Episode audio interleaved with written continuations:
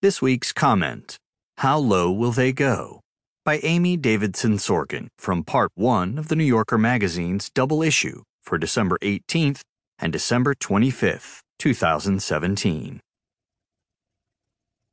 When Sarah Huckabee Sanders, the White House spokeswoman, was explaining last week why President Trump had chosen to endorse Roy Moore in this week's special election for the U.S. Senate in Alabama, she made the decision sound natural. And perhaps, in the current political moment, it was. Moore may be facing multiple allegations that he preyed on teenage girls. He has denied sexual misconduct.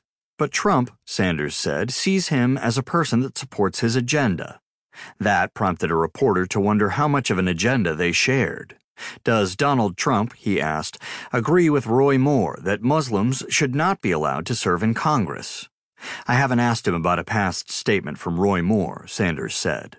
Her answer just about summarizes the nihilism of Trump's Washington, where, when questioned whether the president would ban a religious group from Capitol Hill, his spokeswoman won't say for sure without checking.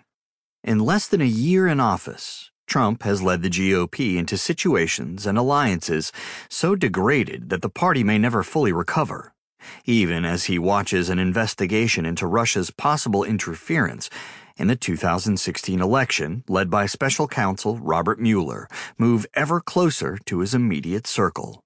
Last week, Donald Trump Jr. refused to answer questions before the House Intelligence Committee about his conversations with his father, and a plea deal that Mueller struck with Michael Flynn, the former national security advisor, indicates that Trump's son in law, Jared Kushner, may be under scrutiny too.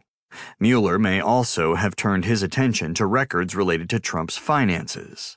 Last Monday, the day that Trump endorsed Moore, Axios reported that one of the president's lawyers, echoing Richard Nixon, had suggested that what might count as obstruction of justice for others would not in Trump's case, because if the president does it, it isn't really a crime. But each day dawns with the possibility that Trump will disgrace the presidency more than he already has, whether he is insulting Native Americans or mangling relationships with our most trusted allies. It would be inaccurate, though, to say that the president has acted alone or without the cooperation of his party. There have been a few eloquent protests from members of Congress who are retiring or seem to think that they have nothing left to lose politically.